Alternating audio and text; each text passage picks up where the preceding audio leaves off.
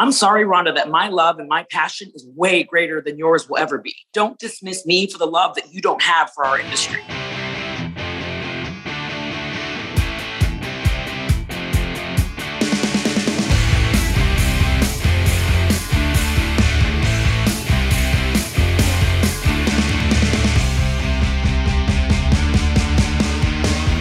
Welcome, welcome, welcome to After the Bell. I am still Corey Graves, and at this particular point in time, there is a very real possibility I'm about 37,000 feet above the United States, flying to Las Vegas, Nevada. It's Money in the Bank Eve. We are going to tear it down, no doubt about it. Streaming live WWE on Peacock, one of the can't miss events of the year for WWE. And of course, we've got you covered. I can't break this thing down without my uh, sidekick. He is the Roland to my Johnny Rose, the voice of NXT 2.0, Vic Joseph. Vic, what's why the do I word? have to be friend? Roland? Roland. Yeah, why do I have to be him? Do you watch Schitt's Creek? Yeah, I haven't seen it in a while, but You are the definitely Roland. ah. Come on, If I had to take all of the traits that make me enjoy your human existence and put them on another human being, it would be Roland from that is that is very fair. You do look well rested, by the way, for someone who has just come from Laredo, Texas this week. Because those who don't realize how difficult it is to get to Laredo, it is the right before you cross into Mexico, you make a right, and you're at the hotel. You you can literally throw a stone into Over- Mexico yeah. from l- any point in Laredo, Texas, and it was uh, it was a bit taxing getting there this week, Vic. I mean, uh, obviously the the world has gotten more or less back to normal and left the Right. airline industry in the dust.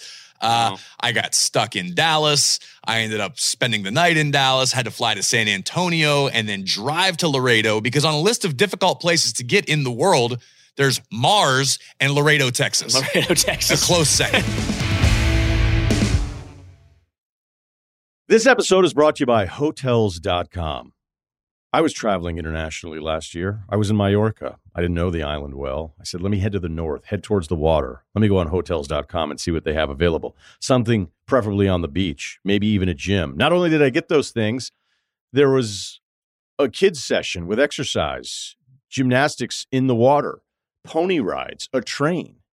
It had everything, and I didn't even want any of those things but at least I knew they were there just in case I changed my mind. And now finding the perfect hotel has never been easier thanks to the hotels.com app.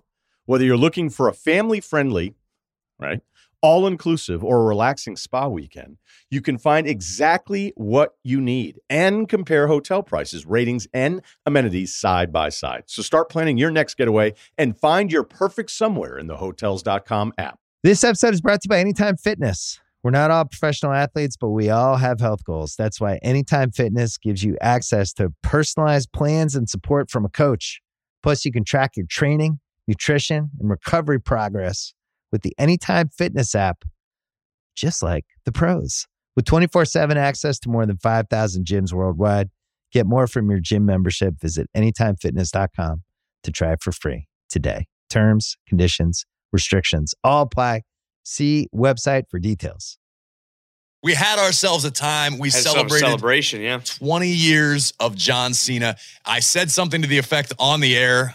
It was one of the loudest reactions I've ever been present to. Granted, smaller arena. We're not talking WrestleMania stadium echoing noise, but as far as a standard Monday Night Raw arena, feeling like the roof was going to come off when John Cena made his entrance, it was one of those moments, man, that you, you just realize that's why he's the GOAT that reaction was what it's all about. An arena full of people on their feet, screaming at the top of their lungs at the sight and mere presence of John Cena. Absolutely awesome to be a part of.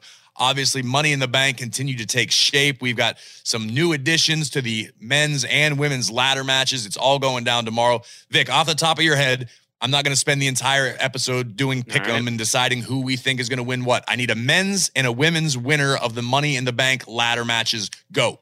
Uh, women's, I will go with Liv Morgan. She just is the name that pops to the top of my head. Someone who's very deserving, someone I think is driven, someone who I think is going to take that next step this Saturday. For the men, I, I don't know how you can go against Omos. Seven foot three. He doesn't even need to climb a rung to reach up and grab the briefcase. I, I just, It's definitely an interesting situation. We've seen some big men, so to speak, over the years Yeah. in Money in the Bank ladder matches. Not Can a great ladder hold success rate. Omos? That's what I'm curious about. It, there, there are so many just curiosity factors with Omos's involvement. Uh, just to give my side of things, you can't bet against Seth freaking Rollins. That's And true, He's already responsible for the greatest cash in in WWE history. It's no secret what a fan I am of what Rollins is doing and how highly he's functioning right now. Got to go with Seth. On the other side of the coin, how does Becky Lynch not win? Becky Lynch has got to win. Lynch has has unraveled since WrestleMania. She's still doing amazing work on television, even in defeat. But is this like do or die for Becky Lynch?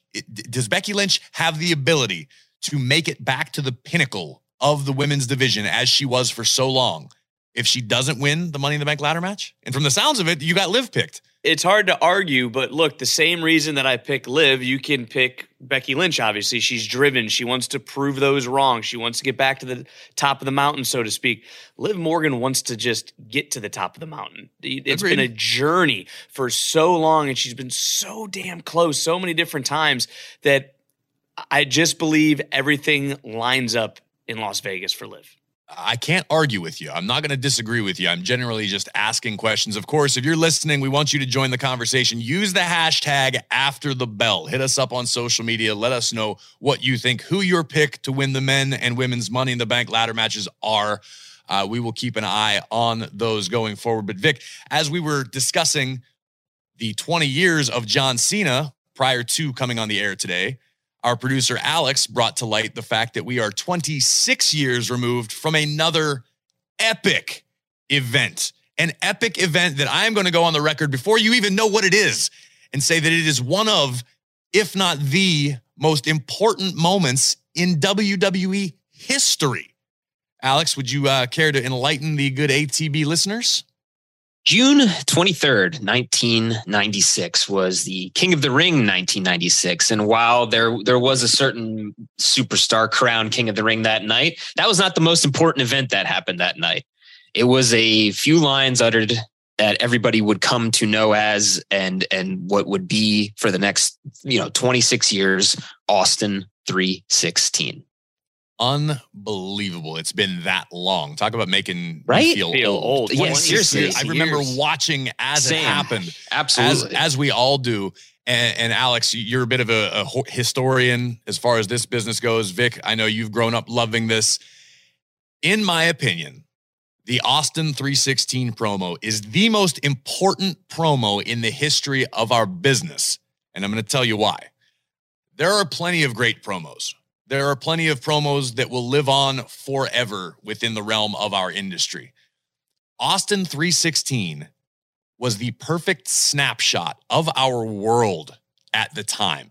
And I think that's why it resonated the way it did. Stone Cold Steve Austin had not yet caught fire. Yes, he became king of the ring, but Austin was not the dude yet. Austin was maybe taking the first step. Think of what the king of the ring meant at the time. That was the the launch pad, so to speak, right? You you have uh, somebody become king of the ring like an like an Owen Hart who would then grow into a bigger role. But this was not about Austin.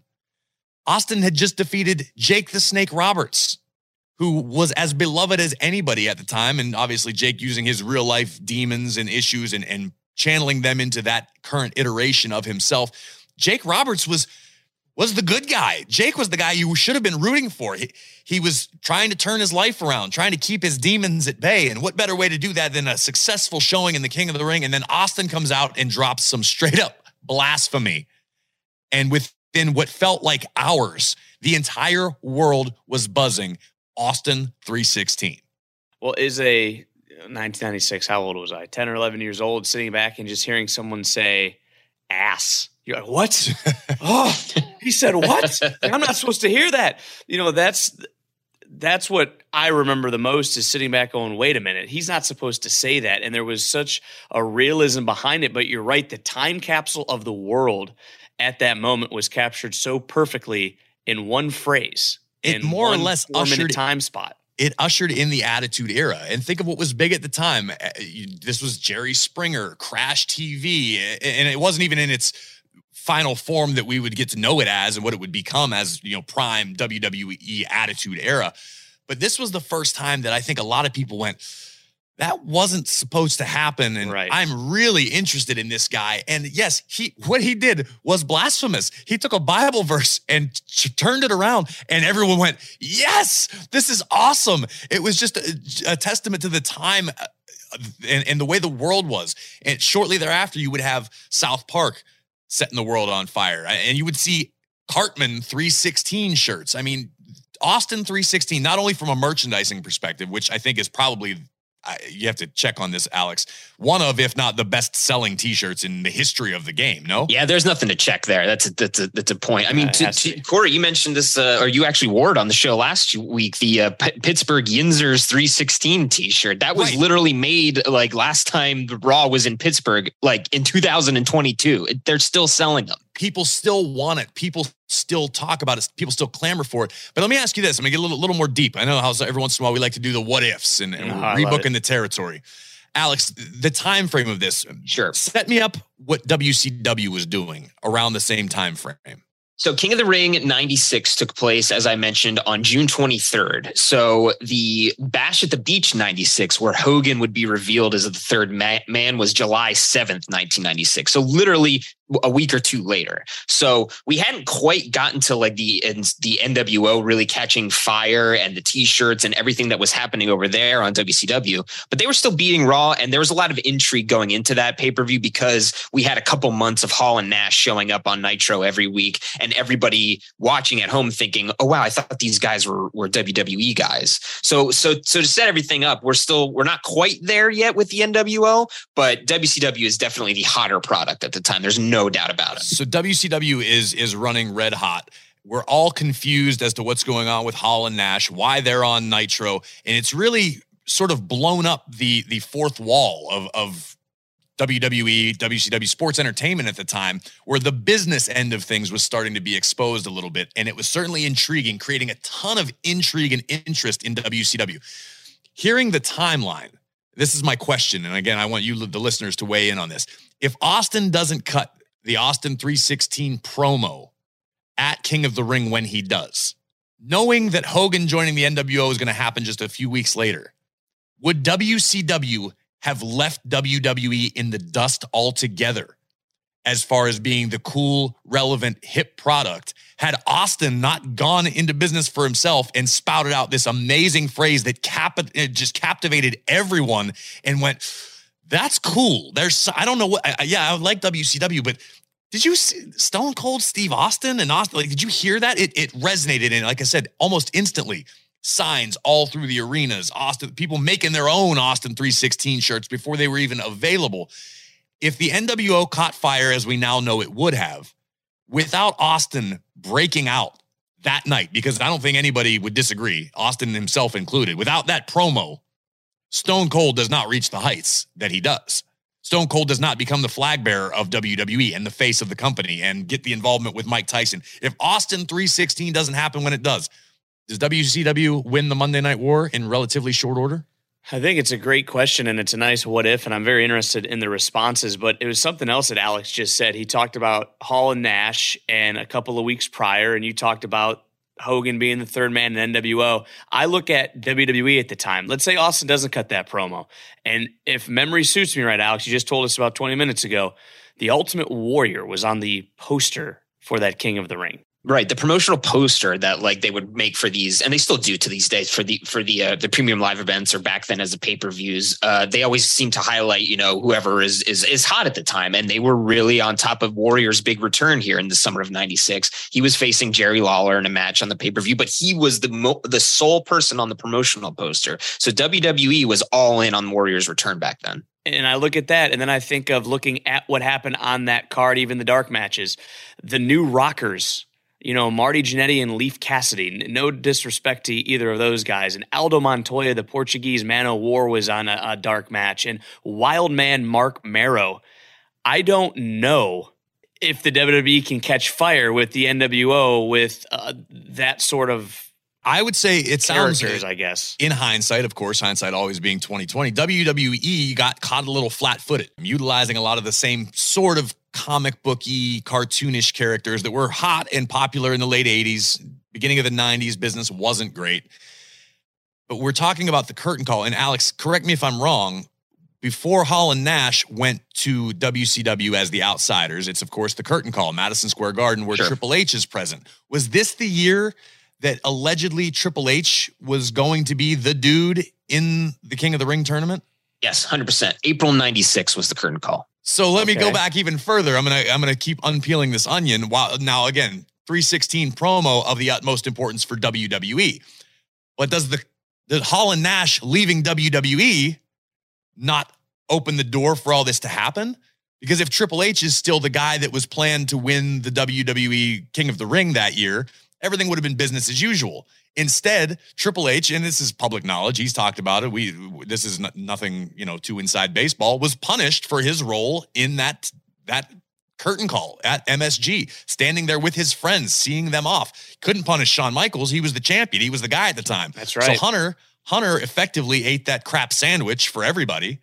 But Hall and Nash essentially started the dominoes falling by leaving. So if Hall and Nash don't leave, do we get Austin 316? I, this is just one of those things that's fun to speculate. I'm just, I'm, I don't know. Obviously, they're going to do what they're going to do in WCW and the Right. NWO. Even at the time, if you listen to Eric Bischoff's podcast, it went through a bunch of different ideas and was it going to be Sting? It ended up being Hogan. It caught fire. That's undeniable. But if Hall and Nash stay in WWE, maybe they're participating in the King of the Ring tournament. Maybe Right. they have matches. Triple H maybe wins the King of the Ring tournament, and Austin is, you know, floundering or or having a decent match, trying to figure it out. Maybe Because it was Scott that moment. Hall, maybe get maybe Scott Hall gets that elusive world championship Right. at some point that he never got in his career if he stayed. You know, And if they never go, there is no NWO. So does WCW ever catch fire? And does WWE just stay the same course Exactly. through Do- do '96 they- do along they with WCW? Remain stagnant, and WCW. Yeah, does the business ever truly experience that explosion? I, I did.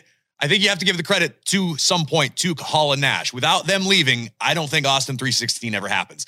Austin 316 happens and changes the game. That's definitely where the dominoes start to fall as, as you bring it out. And and look, then you can really look down the line because look, we all know what the NWO did, you know. But without that Austin 316 promo in that period in time, what happens to D-Generation X? Uh, what happens to The Rock, the Nation of Domination? All these magical moments we get later on, and it's really cool to go back and pinpoint the curtain call. Yeah, that's, That's, what I'm what's saying. interesting in this entire thing. until I was having this conversation out loud, my brain never even went down that path.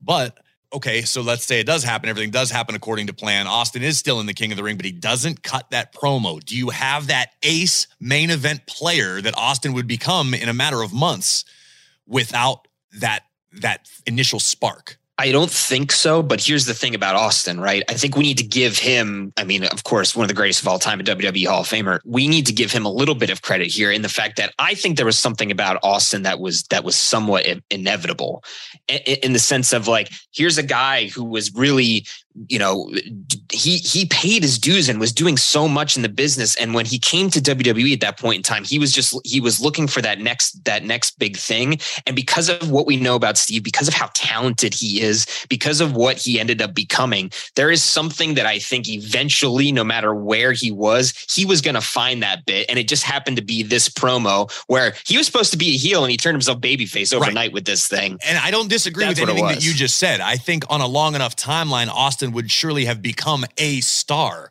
but not when he did, and not to the magnitude that he did, had it not been for him kind of doing things his own way. Better to ask for forgiveness than permission, right? Right. And acts, uh, you know, by accident or unintentionally, he creates a phenomenon that here we are 26 years later, still talking about. In my opinion, for my money, most important promo of all time. Who, who was just in one of the main events of WrestleMania? Exactly. And, and you know what I mean? I mean, you're feeling it today, still, literally, just a, a few months ago. And it, that period of time, too, I think Office Space came out in like what, 90, Oh, God, I don't seven, even remember. 98. You know what I mean? And who at that time, as an adult, didn't want to punch their boss in the mouth? And you turn on, boop, Monday Night Raw, and there's this. I don't want to say anti-hero, but there's Stone Cold Steve Austin stunning Mr. But, McMahon. but you don't like, even what? get there. You don't even get there without the words Austin 316. maybe years down the line, maybe after WCW has kicked our ass for a few years, or, or maybe maybe WWE doesn't even exist. Maybe then Austin goes back to WCW and becomes a megastar. To your point, Alex, because it was in him inherently. I'm just saying for the ripple effect that was caused by one promo, it has never happened to the level and magnitude that the Austin 316 promo definitely to me as, as we brought this out is is in the conversation of most important promos ever ever cut. And for steve austin himself I, I, now i'm starting to think about the day the king of the ring. Alex he got busted in the face did he not? So yes. he's coming back wrestling multiple times. He's got stitches in his mouth on his lip. Then he cuts this huge promo. How could you not like gravitate to this guy by circumstance, just by looking at the guy like, holy crap, what did he just say? And was he supposed to say it? Absolutely not. We've heard the stories on that too. So, Graves, I hate to admit when you're right. I'm basically always right. the the first match in the King of the Ring semifinal was with him and Marc Mero. They went about 17 minutes, and Steve got got busted up pretty bad in that match and had to run to the hospital. He got stitched up. They brought him back and that's that's when this this all happened. I mean, because it was a perfect storm. It was perfect timing of where society was, where our fans were, where it wasn't the plan to to have Stone Cold end up where he was, but it just caught fire because it resonated with people watching who were hardcore fans. It got interest from people who weren't sure what the hell Austin 316 meant, but the ripple effects still being talked about to this day. I can't believe it's 26 years ago. You got to ask um, Doc Hendrix, what was going through his mind in that moment? Like he stood up on the stage and he just like, oh no. Like you see his eyes at some point, like, oh, he like turns over to the camera. I mean, it was just Oh, Doc was great during the whole thing. He was. He was awesome. I gotta go no back about it. I, I, it's so wild, so wild to think about. A lot to think about in the past, but more to be excited about in the immediate future, particularly for our guest this week, Natalya. We, like the rest of the WWE universe, anxiously awaiting your showdown with Ronda Rousey for the SmackDown Women's Championship tomorrow night in Las Vegas. The last time we saw you and Ronda interacting on WWE television was very, very different. When Ronda first showed up, you more or less took Ronda under your wing, sort of showed her the ropes, got Ronda comfortable in the WWE environment. Now that all seems to be out the window. We've been following on social media. Are you guys okay? Are you still friends? Um, that's a great question. I mean, sorry, TJ is getting something in the kitchen. Um, that's a Morning, great, great question. What's up, TJ? TJ, you want to say hello? Come on, say hello, TJ. He's coming over the, the, the, best guests bring surprise guests with them. Oh, TJ, there he is. Kid, good morning. Put a shirt on. You're embarrassing me right now. Come on. I got my buffer. Um, so so yeah, I mean, Ronda and I, we were really close friends. I actually trained with Ronda and um, helped her before she ever even signed a WWE contract. I remember getting off of a of a overseas tour. We were on an overseas tour, and I um, flew straight from the tour and met with her at a place called Santino's in um, California, in Los Angeles, and um, we had we that was the start of our you know sort of private training sessions that we had together. And in those sessions that I have with Ronda I just I realized something really special about her that you know yes she's an olympic athlete. Yes she's she's a pioneer for women in MMA she she she literally put women's MMA on the map. There might not be women in MMA without Ronda Rousey. So sure. she did that. Um, but I realized in training with her that she had she's just so naturally gifted. I, I could show her something once and she would pick it up. Like it was literally like it was it was like I, I knew that she just had a knack for it. And and you can feel that in certain people. And I, I think Ronda's been compared to Kurt Angle a lot in the way that he just picked it up like that. Everything came very very easy for Ronda and for me it was for my own experience it was the complete opposite. Um, things take a little longer for me to understand and to learn and to grasp. And of course I've been doing this since I was 18 years old. But with Ronda I think that because she picked it up so fast and because she was so naturally good at it, there was an arrogance about her. Um, and she and I were great. We were great when she got signed. I, I took her under my wing in WWE, made sure that everybody in the locker room felt comfortable with her. And I think the girls felt more comfortable with Ronda when they saw that I endorsed Ronda. when Natty endorses someone, because I've been tried and true in WWE, and I'm proud of that. I've been there for 15 years. I'm, I'm I, I, have experience. The girls trust me. So when they see that I trust Ronda, I like Ronda, I let Ronda into our world. It kind of softened them up into liking Ronda.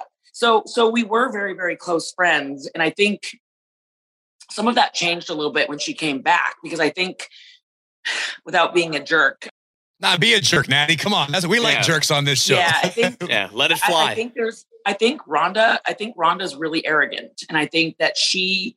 It's it's funny because she just last week on SmackDown uh, dismissed me for.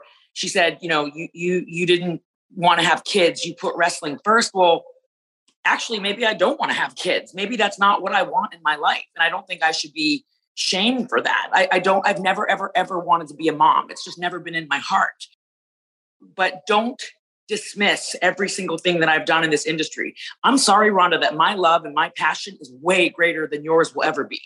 And because you're so naturally good at something, that, that makes you arrogant, but don't dismiss me for the love that you don't have for our industry. That, that's really how I feel. Understandably so. And it, the way you explain that. It's something that resonates not only with me but a lot of us in this business who have dedicated our lives to sports entertainment. To your point since you've been 18 years old this is all you've known all you've loved. You've been an integral part of wwe's women's division for many many years now. You've seen superstars come in you've seen superstars go. To what do you credit your ability to maintain your position in wwe and how do you deal with the flavors of the month so to speak Wow. I mean, for me, I, I, believe in being consistent. I believe in being reliable. I believe in being there for the company. I love what I do. I've grown up around this my entire life. Uh, my dad, my dad was fired by WWE like five times. Um, and it's not a sob story at all. It's just it was the truth. Growing up, my dad couldn't hold down his job in WWE um, while my uncles Brett and, and, Owen and Davey, they were able to kind of sustain a longer, more successful career. My dad really, really struggled to keep his job um, because he he battled a lot of demons, and I grew up with that my whole life. I grew up with that instability of my dad doing great, my dad losing his job, my dad doing great, my dad losing his job. So for me, as an adult and and getting into the industry, I had this different perspective than every other girl or guy. I greatly wanted to succeed in an industry that my parent struggled at. I love the connection that my dad and I have together in the ring, but you know, we share that we shared that bond. Um, but I know that my dad struggled to to have success in, the, in in this industry, so it gave me this different perspective that I had to succeed in it, that I had to be perfect, that I had to be there for everyone, that I had to be good at everything that I had to leave no stone unturned, that I had to make Vince McMahon happy at every single corner of my career. So, uh, God, it makes me emotional talking about it, but I kind of became the company girl. And that's actually something I've never really talked about before, but it's true. I became the company girl. The girl, you need her to fart on TV, she'll do it. You need her to be a baby face tonight, she'll do it. You need her to be a heel tonight, she'll do it. You need her to wrestle Doudrop on the other show, even though she's on SmackDown, she'll do it. She'll she'll do whatever you need. You need a match in 10 seconds, she'll do it. You need a match in three seconds, she'll do it. Natty is the company girl. And I, I've been that way for so long, and it's definitely kept me in WWE for 15 years. Talent, drive, passion, work ethic, being reliable, being consistent. But in some ways, it's actually hurt me too, because I've been the girl that's been afraid to take risks. I've been the girl that's afraid of pissing anyone off backstage. I want to please everyone, especially Vince McMahon. But this feud with Ronda, this storyline with Ronda, whether you know it's it's maybe it's it's maybe gotten a little real, and maybe that's the best thing for me, um, because Ronda underestimating me, Ronda doubting me, Ronda dismissing my passion, my love for this industry, Ronda making fun of my face, uh, Ronda making fun of my sister, Ronda making fun of the things that I do that aren't even related to pro wrestling it's pissed me off and it's made me go, you know what? I don't really want to be a company girl. I want to show everybody that I'm terrible at a million things. But this one thing, this one thing that I do in WWE as a superstar, I'm really, really good at this. And it's time for me to just unleash. It's time for me to stop trying to be perfect for everyone. It's time for me to go off the script a little bit.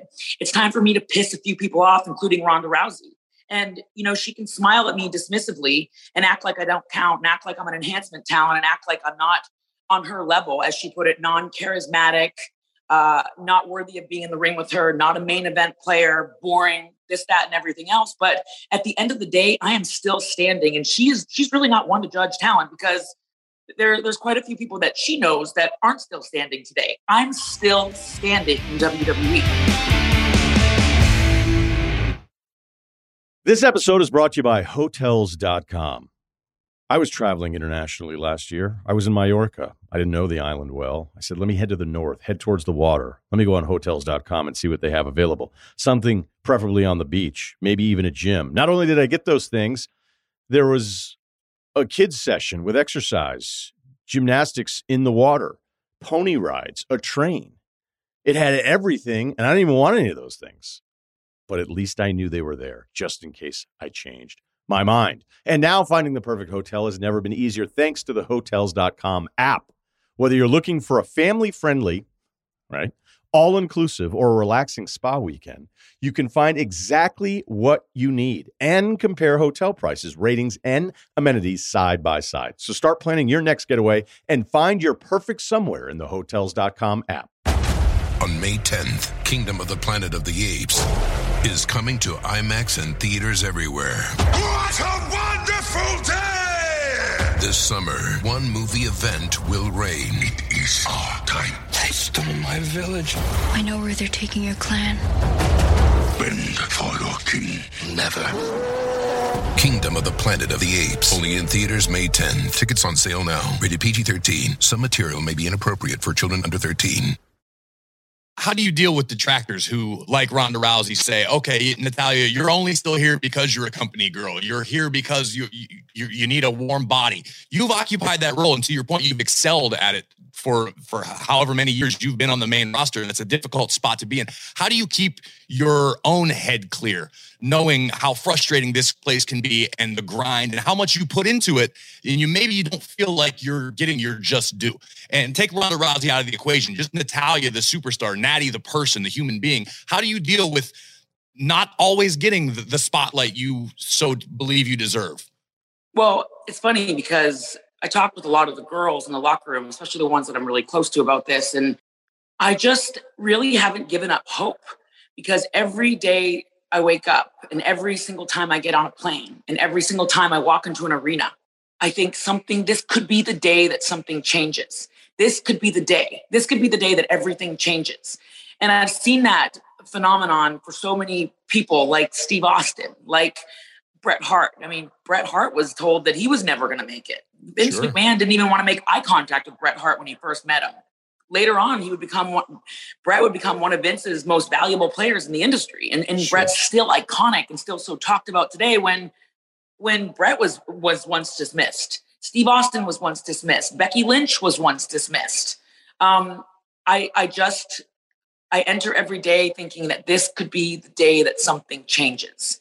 And also, we're all kind of in it together. You see people even at the top of the food chain, and you, you know, I'm backstage with a lot of them, and we're all kind of going through the same thing. You hear, you know, you know, Seth Rollins has his struggles, or Becky Lynch has her struggles, or Charlotte Flair feels that feels the strong way about this, or you know somebody else feels like they should be doing that or we all want things to be better because we're all passionate about our work.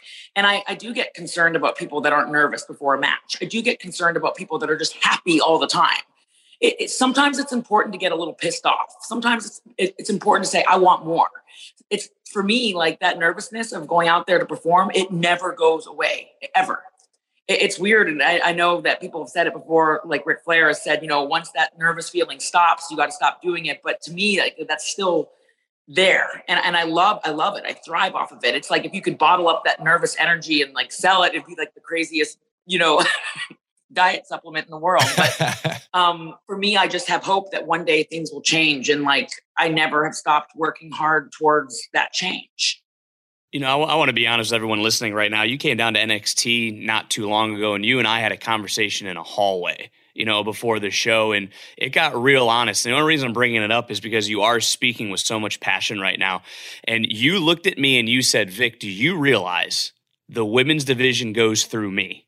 And I kind of looked at you and you go, no, think about this. Charlotte Flair, Becky, the names, they all face me when they come up.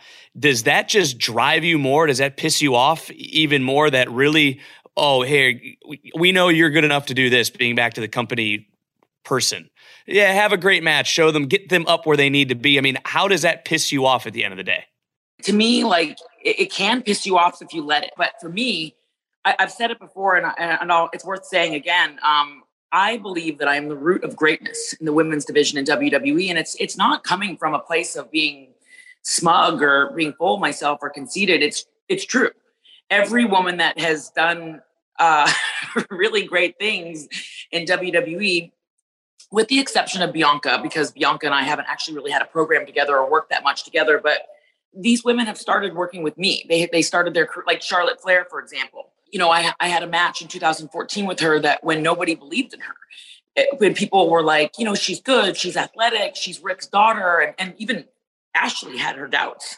You know, I remember having a heart to heart with Ashley, and she was like, I just feel like I have such big shoes to fill with my dad, and I just don't like. I don't know. I just feel like I'm not good enough. I'm not pretty enough. I'm not thin enough. I'm not enough. And I remember having this heart to heart with her saying the second that I started blazing my own trail in WWE was the second that I started realizing my potential. And so the coolest part of that match with Ashley, Charlotte, was that Triple H gave us no restraints. He literally said, You guys won't have a time limit. It was the first time in my WWE career that I had anybody say, Just go out there and do your thing.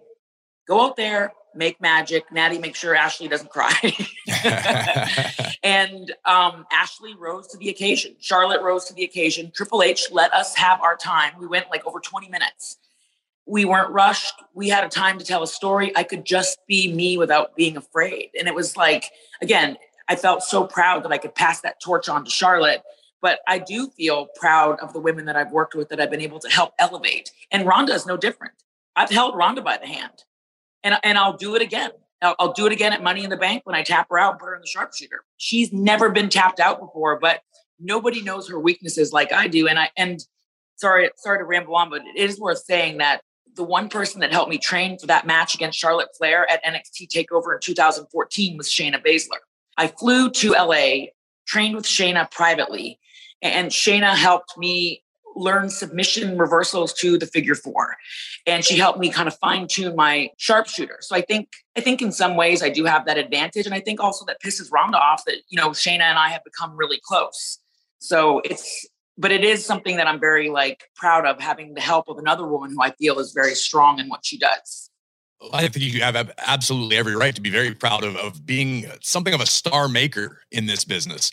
And obviously, your focus is on Ronda Rousey tomorrow at Money in the Bank. But as you look across the landscape, Vic mentioned you were down in NXT. You competed against some of NXT's women's division, even someone like a Bianca Belair who you haven't locked up with. When you look across the landscape, who catches Natalya's eye right now? If I was to look at, like, especially because I worked in NXT for the last six weeks, um, you know, a few months ago, I had the chance to be there for for a while, and I even had some private training sessions with the girls, uh, which was really really cool because I just wanted to see for myself who's good, who has potential, who has it in them, who has it in them, not just a good drop kick, who has like the heart to get through this, who has the heart to work through a broken ankle, who has the heart to persevere when the chips are down, because it's easy to do great work when the chips are up, sure. but when the chips are down, when sorry to say this, but when it's hitting the fan who is going to rise to the occasion because that is when you do your best work. And I noticed like there was a few women that really caught my eye. First, loved working with Cora. I thought she was awesome. She was so open to like learning and and trying different things and just being more aggressive and just being like vulnerable. And the and the second that she found herself more vulnerable and, and open to like showing that vulnerability, especially in front of the world, people really started to feel something for her. I thought that her selling had improved so much. I really enjoyed working with her um, I really saw a lot. Like it's funny because we always say don't judge a book by its cover. And it's easy to be on the outside. I come from a wrestling family. I've been around this my whole life. I, I can be snobby at times where I'm like, well, this girl doesn't like wrestling or she didn't grow up watching this or, right, you know, right. is this her passion? And that's, and that's a pretty common mentality. A lot of people have. I, I think back to my days in FCW when it was uh, you know, Seth Rollins and Ambrose and Sami Zayn and Cesaro and all these guys who had we had all become friends because we put in our time on the indies. So when a Happy Corbin shows up from the NFL, all of us were kind of like, all right, this guy, he's just here because he wants a paycheck. Screw this. But he won everybody over through tireless effort and showing that, yeah, he may not have come from this world, but he developed the passion. He wants to learn. And, and the list now of superstars like that, of that ilk, are just as long as superstars that have put in their time on the indies or grown up around this. How have you had to adjust your mentality as the the elder stateswoman of the women's division? Like, again, these are things I don't usually talk about, but you guys bring up such good thought provoking stuff. Um, like for example, the Bella Twins. The Bella Twins started the same week as I did in WWE. Everybody judged them. Everybody was like, they're models. They're you know they're only here because they're pretty. Even me, I was like, they're models. They're like, what? These girls don't love wrestling. They they really proved me wrong. Uh, they they worked so hard. They like stayed late. They came early. They did all this extra stuff that I was like, whoa. They may not have grown up as like lifelong addicts of pro wrestling, but they like changed my mind and they ended up lasting longer than some of the ones that like came from the independency. They showed right, right. passion. Um, I, I, noticed that with a few people where I was like, you know, online, if you see like Tiffany Stratton's Instagram page or Tiffany Stratton Twitter page, I would when it before I even met her, I was like, this girl doesn't like wrestling. This girl's a model. She's pretty. She got hired because she's pretty. I had a practice with her. We had a I had a private session with like 10 women from NXT. I went back home and I said to TJ, my husband, I was like, Tiffany's really good. I was like, I really like Tiffany. I think she's like, I think she's got something about her. Like she just she put a different spin onto things. And then she would she would ask me for advice after. She was like asking to pick my brain. She's like, "What should I do with this? And what can I do to be better?" And I'd love to to work more with you. Um, another one that really impressed me was Nikita. Uh, Nikita, like she was just so easy to work with. She was open to learning. She wanted to try different things. She was she wanted to be challenged. And again, I was like, this girl is just a pretty girl, and who knows what her background is. Lash, Lash legend. I was like, we had we had a match together, and she like did some stuff that like impressed me. And I was like, gosh, here I was before I ever met them, not judging them, but going, mm, I don't know if these girls have it in them. Then I get a chance to work with them, and they totally changed my mind about them. Of course, you know, I'm a huge fan of Io. I'm a huge fan of Kay Lee Ray. I think that Kaylee has something really, really special about her, especially being a leader. I think Kaylee brings like a lot of leadership skills. I know her name is different now. Vic, what's her name? Alba Fyre. You know, I see a lot, a lot of leadership skills in her, great attitude and just lo- lo- love and a passion. I think at NXT you need that. You need you need to have a diverse group of people. You need player coaches like a like a um, you know, like a Seth Rollins type who's grown up, love this, like a TJ Wilson, they, they love this, they've grown up around it. And then you can bring in people that never did this growing up, that were that were, you know, not on the independent scene. Um, and then you blend those two. So, you know, you can't have a Charlotte Flair without a Natalya to make sure that she understands the ins and outs. You can't have, you know, certain people like when I look at Bianca Belair. Bianca had a chance to work with some really extraordinary women that helped guide her, get her to where she needed to be. Bayley being one of them. Um, and, and Bayley helped so much kind of make sure that Bianca, like, you know, she kind of got it. So you need those player coaches so much. But I see a lot of really, really talented people down at NXT that I think are, are going to be great. I can't wait to work with them. And uh, Tatum, I, I do want to give Tatum a shout out. Tatum was awesome to work with. Before I worked with Tatum, I was like, okay, girl was a power lifter. I don't know if she really likes pro wrestling. Let's see what I can do. She impressed the out of me. She was so good. She, I, I started wanting to train with her more privately. So she has come and started training with me privately in the dungeon. And TJ and I were like, this girl's gonna be really good. So there, there's just been a few down there that I see like passion and heart, and I see them really loving the business and just being so open to learning. So it's it's really cool to see. Is that kind of what drove you to come to NXT? I mean, how did that whole ball start rolling? Was it to be able to get your hands on some of these women and start to mold them? Well, Shawn Michaels had asked me to come down. Um, there was a request from him. And of course, Shawn has been like so great to me that I was like, I would love to. Like, I was like, oh my gosh, I can't believe that you guys have me going to NXT. And, you know, I like to me, to me, I don't really think anybody thinks that when they get asked to go to NXT, but people can look at it still with that connotation that NXT is sort of developmental. For me, I always look at it look at it as a huge opportunity. It was a huge opportunity for me to like show the world something different. And I'm always chomping at the bit to speak more. So I was, you know, I was like, I really want to go down there and compete, but I also want to speak more. I want to do more promos. I want to do more speaking stuff because I never really get to speak that much on SmackDown. So for me, like to be asked to go to NXT, I saw so many different ways for myself to grow Um, because the second that we stop growing, not just in WWE, but just whatever we're doing in our life, if we're not growing anymore, it's time to move on to something else. Right. And just because I've been in WWE for over 14 years doesn't mean that I don't want to grow. I don't want to evolve. I look at Randy Orton. I look at John Cena. I look at people that have been there in WWE way longer than me, and they never stop wanting to change and grow and be better. So that was really the driving force for me to go down there.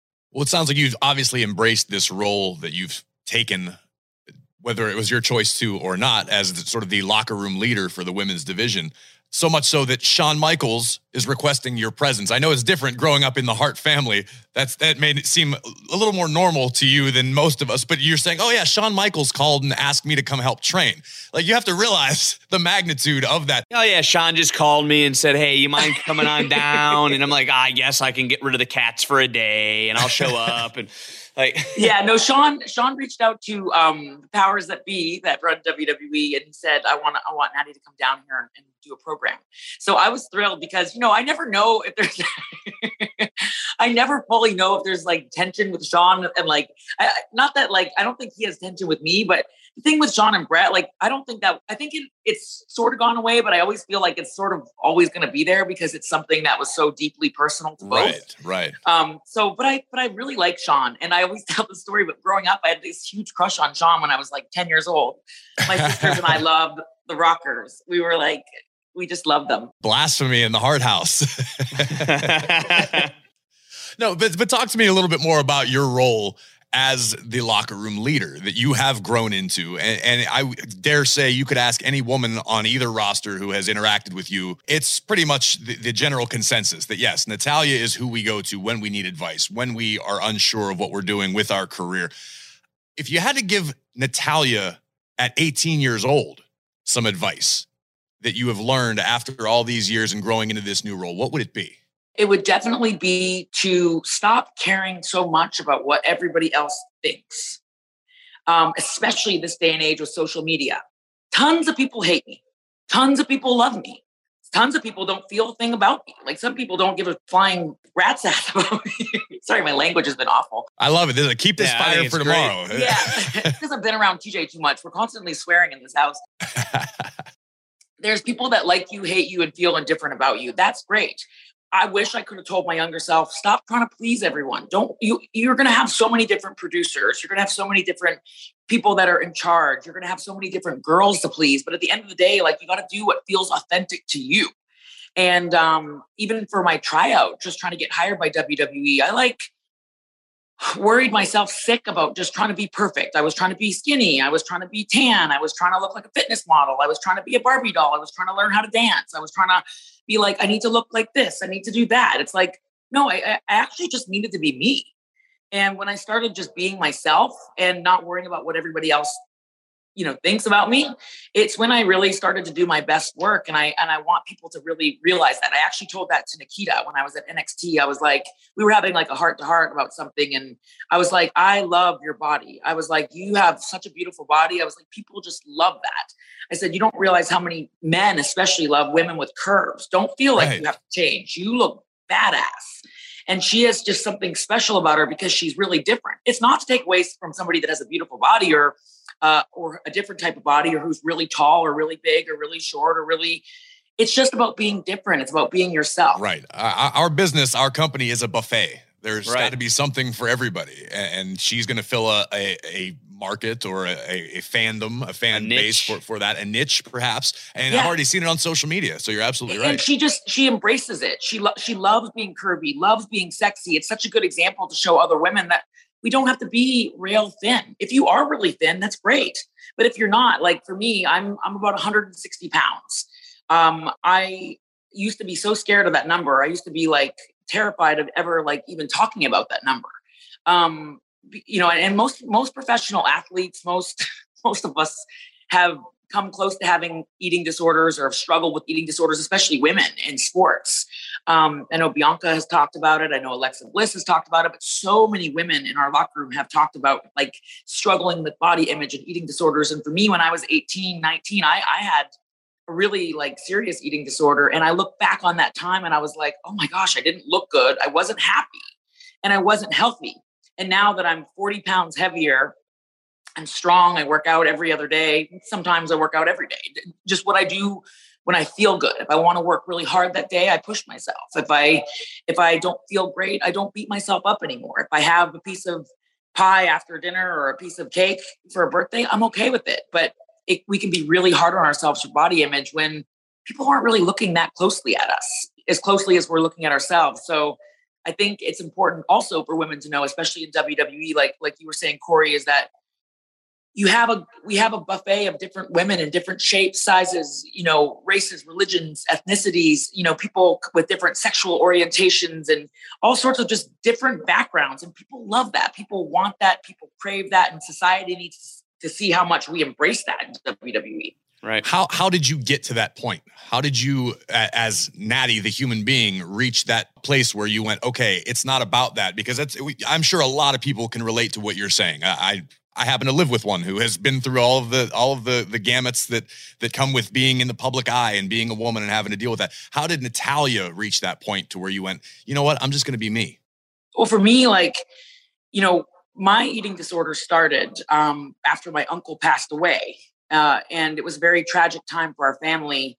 After my uncle Owen passed away, I should clarify that. But after Owen passed away, I like our whole family just went through this like really traumatic time and for me it was about like gaining control. I was trying in some way in my life to gain control. And so, like that summer, I had lost um, 40 pounds in like two months, and it was really extreme. And I went through this like struggle for about three years, and I didn't see any problem. I didn't see like, I couldn't see it. And now when I look back at photos and I look back at things, I'm like, gosh, I can't believe I lived that life. I can't believe that was me. The thing that changed for me, the turning point for me um, was wrestling. It was when I decided that I wanted to start wrestling that I realized that I couldn't be that skinny. I right. couldn't like I was wearing kids' clothes. I was so skinny. It's a durability factor as well. I couldn't do it. I, yeah. I couldn't bump. And we were hosting, that was my first experience in, in pro wrestling, was hosting um, this show. Actually, Eric Bischoff was in charge of it. Um, it was called Mat Rats. It was the Mat Rats. And, I was going to ask yeah. you if that was the one. Yeah. And I remember like my cousins Teddy Hart and Harry Smith, um, of course, our good friend Jack Evans, Jack, uh, yeah. TJ, who's now my husband. They wanted me to do this run-in in the in the in the show. It was like I have to do like a dragon rana off the top rope. I actually have the footage of this to do a dragon rana off the top rope onto TJ, and like it was like a big move. Yeah. And I remember practicing and training and trying to do it, and I and I did it. But I remember everything really hurt because I had no meat on me. I had I was just like emaciated. So I realized like I love this wrestling thing. I want to do this wrestling thing. I feel this, but I can't do it if I'm anorexic. Like I just can't do it. My body can't sustain it. So it was like wrestling was really what like I feel like changed my life and changed my career. It kind of saved my life um, because I wanted something so much more than something else. Like I wanted to get in, I wanted to succeed in wrestling more than I wanted to be skinny. And so everything changed for me after I kind of made that decision and came to that realization that I couldn't be skinny and wrestle. Like I couldn't be rail thin. Makes a lot of sense. Like I said, yeah. I'm sure a lot of people listening to this can relate to that. And that's that's one of the the other battles about this business that people don't often talk about, but it, it makes a lot of sense. Yeah. It's it's it's good for people to talk about it and be open about it because like to me, I just use it as a tool to like I love being able to share that story with other people that because they're not they're not sob stories. It's just like I've been through it. Right. I, like, right. And, and sometimes that's why when I see girls going through, like, I don't like the way my body looks, you know, in the locker room or they're trying on stuff or they're not happy. I, like, to me, I'm always like, don't worry, nobody's looking at it as closely as you are. And what makes us really sexy is confidence. What makes us look really good and really attractive is confidence. Now that I'm 40 pounds heavier than I was when I was anorexic, I, I just have a different confidence about me that like I don't care about a, a little like looking a little heavier. I, I, I just want to be good in the ring. And of course, we aesthetically want to look beautiful, but that comes with confidence. Confidence is the most sexy accessory that you can have. I love that. That's a powerful message, Natty, to be frank and honest for those that are listening right now. Yeah, no doubt about it. And obviously, Natty, you're feeling confident. You're looking fantastic. You are challenging for the SmackDown Women's Championship tomorrow in Las Vegas. What changes about Friday Night SmackDown? What changes about the women's division on SmackDown with Natalya as the new SmackDown Women's Champion? Well, it's just my destiny. And for me, I believe that destiny is always chasing. And like I, I mentioned earlier, walking into the building, And I believe that when I walk into the building for Money in the Bank, that is going to be the day that everything changes for me. That is going to be the accumulation of 15 years in WWE, including developmental, of blood, sweat, tears, and determination, um, and, and really persevering through so many dark times to get to where I am today and to be the first woman in history to tap out Ronda Rousey. And I hope her mom is watching because we're going to set some new records at Money in the Bank. Absolutely love it. Can't wait to watch it. I will be there and we will all be watching very, very closely. Good luck tomorrow, Natty. Thank you for coming to hang out with us. Yeah, you are always you. welcome on ATB. This was incredible. Thank you so much. Thank you, Big Corey. I, I really appreciate you guys. Vic, that was one of the more revealing conversations I've ever had with Natalya. Uh, I, I agree, and it's pretty telling for someone who, as she mentioned, been in the WWE for 15 years to still be able to come on whatever the program may be, whatever the podcast is, and reveal stuff about herself. And you could tell the emotion is there in her. So, you know, hats off to Natalya for opening up with us here on After the Bell. Yeah, and my big takeaway was how focused Natalya is and how she's not impressed by Ronda Rousey. And I wouldn't be completely surprised if Natalya somehow knocks off Ronda Rousey tomorrow in Vegas. I will be there live and in person to watch it all. And in between, I will be making sure to enjoy all of the sights and sounds that Sin City has to offer. Vic, I know you won't be there. It's probably good for my uh, own well being and marriage. That you will not be in Vegas with me this weekend, and uh, What are you trying to say? you right know now? exactly what I'm talking about. Oh. At least you can follow along on social media, as you should be following us at After the Bell WWE on Twitter, Instagram, and Facebook. You can find me at WWE Graves. You can find him at Vic Joseph WWE. Join the conversation. We've asked for you to weigh in on several things this week. Use the hashtag After the Bell so we can check out your thoughts. Make sure you're listening for free on Spotify. Just search After the Bell and hit the follow button so you never miss an episode. And we'll be back next week with more wisdom, more vitriol, a new Mr. and Mrs. Money in the Bank. I guess it'd be Ms., but either way, or WWE Ms. after the bell. Ms. M.S. as in M-I-Z. It's not decisive as their marital status. I thought you were talking about the Miz. God, learn your manners.